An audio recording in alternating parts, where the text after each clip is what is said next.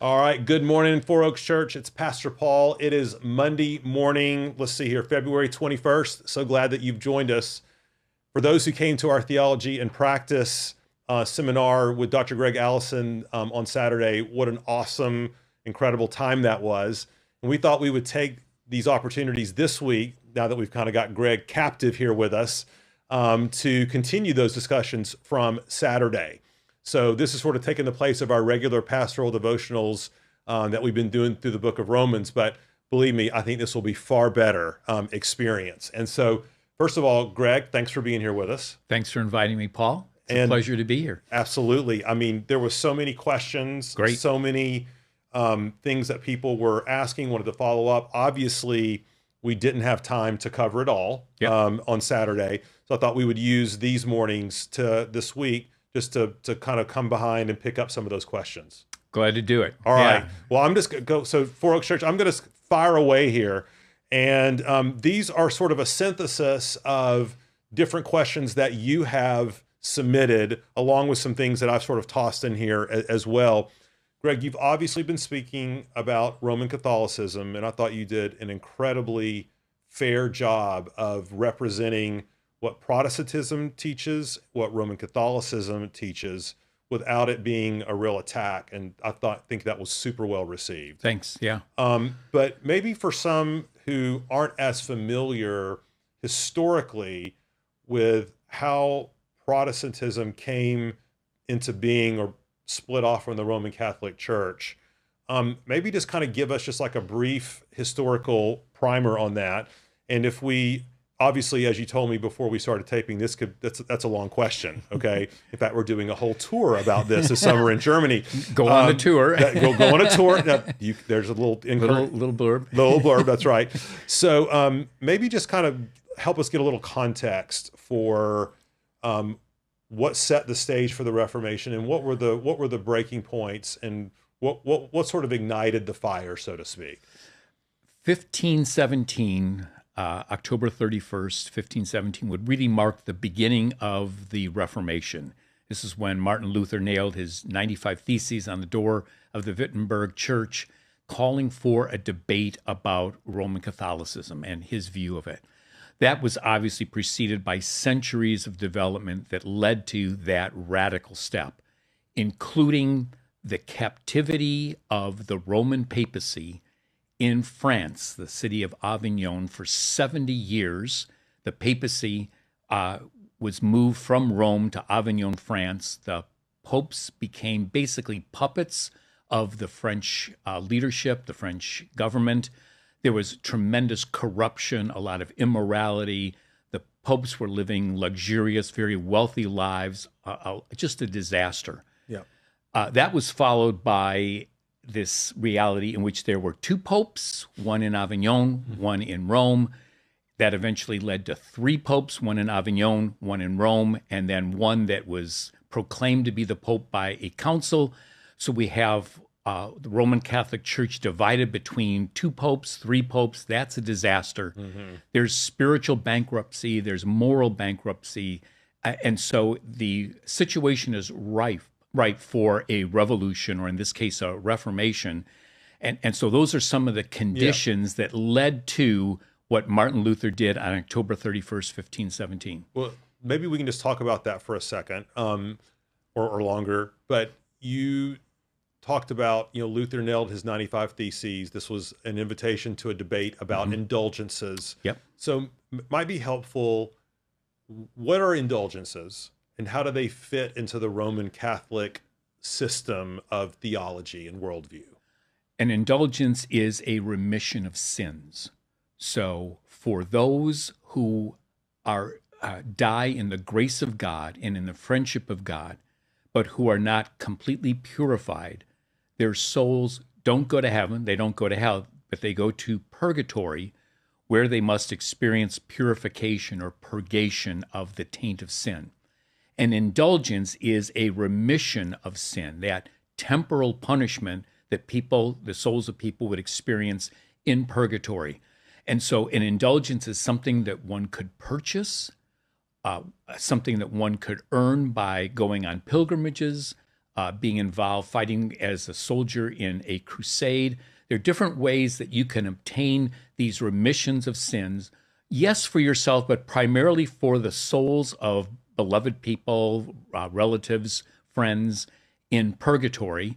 And so it's a way to uh, get them uh, either a lesser time in purgatory or get them out of purgatory uh, completely.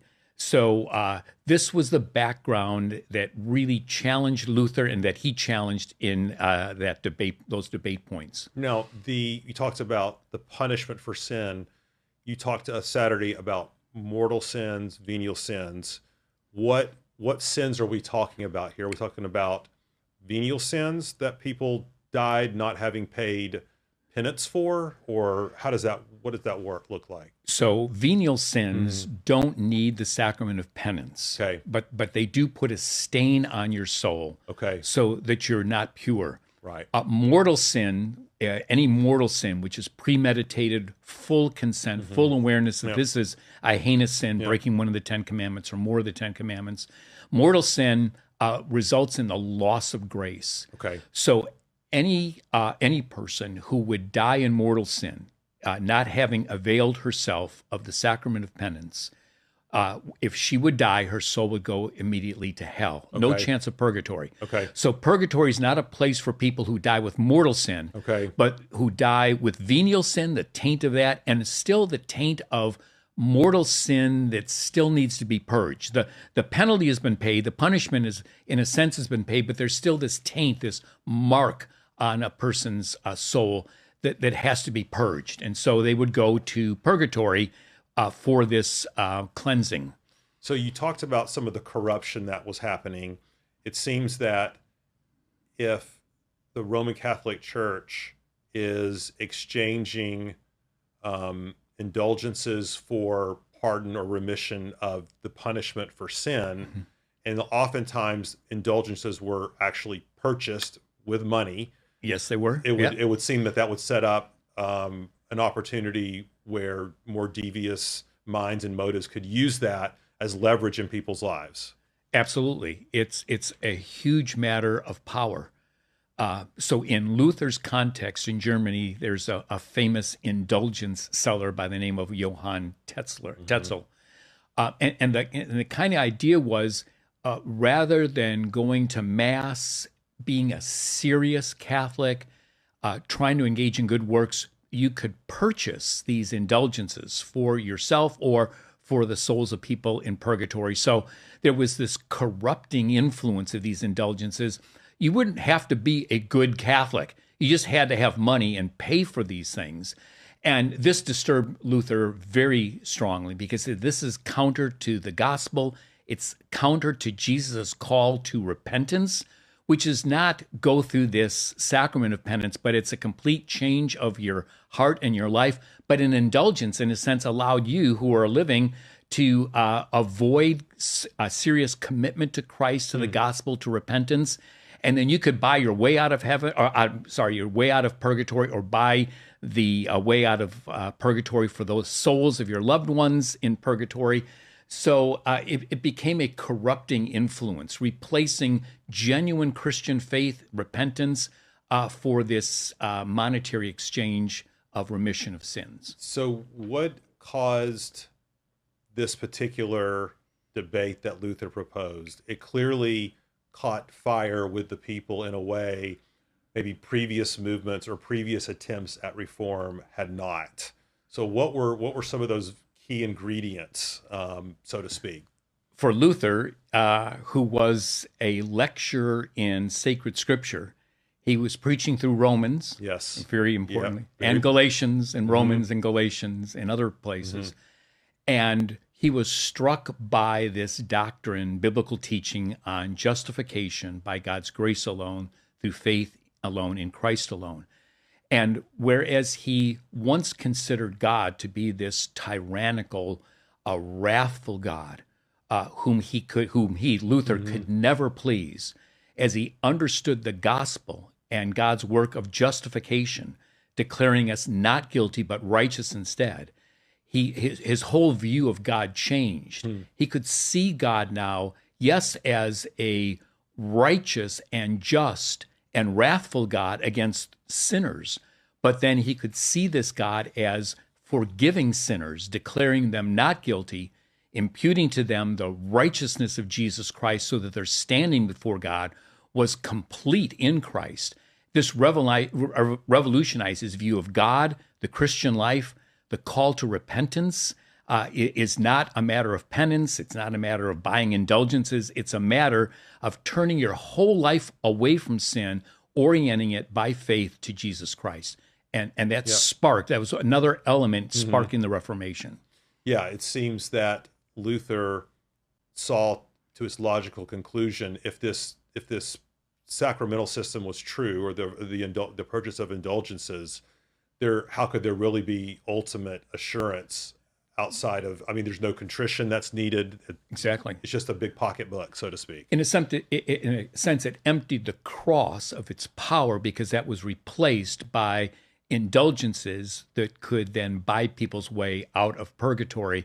And so it voided the cross of Christ, which, of course, he was driven to by his study of Romans and Galatians and the rest of Scripture. Great. So, one of the things that you talked about um, on Saturday is that the three legged stool of the magisterium, tradition, and scripture. And clearly, Luther and the reformers were calling for a principle of sola scriptura. And um, that seemed to was that the crucial split? In other words, was was the crucial split over authority, um, and the authority of Scripture versus tradition, or was the split over justification? What would you say was like the the heartbeat of the division? Yes, both of those. Okay, okay, So we call uh, sola scriptura the formal principle of Protestantism. That is, if we would describe the framework, the structure that launched Protestantism, it was this consideration, the ultimate authority uh, for our life, our practice as Christians is Scripture and Scripture alone, not tradition, not the magisterium. So that's one of two principles of Protestantism uh, sola scriptura, the formal principle. The material principle, if we had to boil down the Reformation to one critical doctrine, the material principle is that of justification by God's grace alone, appropriated through faith alone, in Christ alone, for the glory of God alone. okay. Well, there's a there's a couple of questions that people have that relate to the development of Protestantism after the Reformation. Yep. and we are going to dive into those tomorrow again when we're together. So, Four Oaks, thanks for joining us. Um, as you can tell, we are in for a treat this week. Um, I'm just soaking all this in, um, and I'm sure that you are doing the same. So, we will be back here tomorrow, Tuesday morning, to continue this conversation.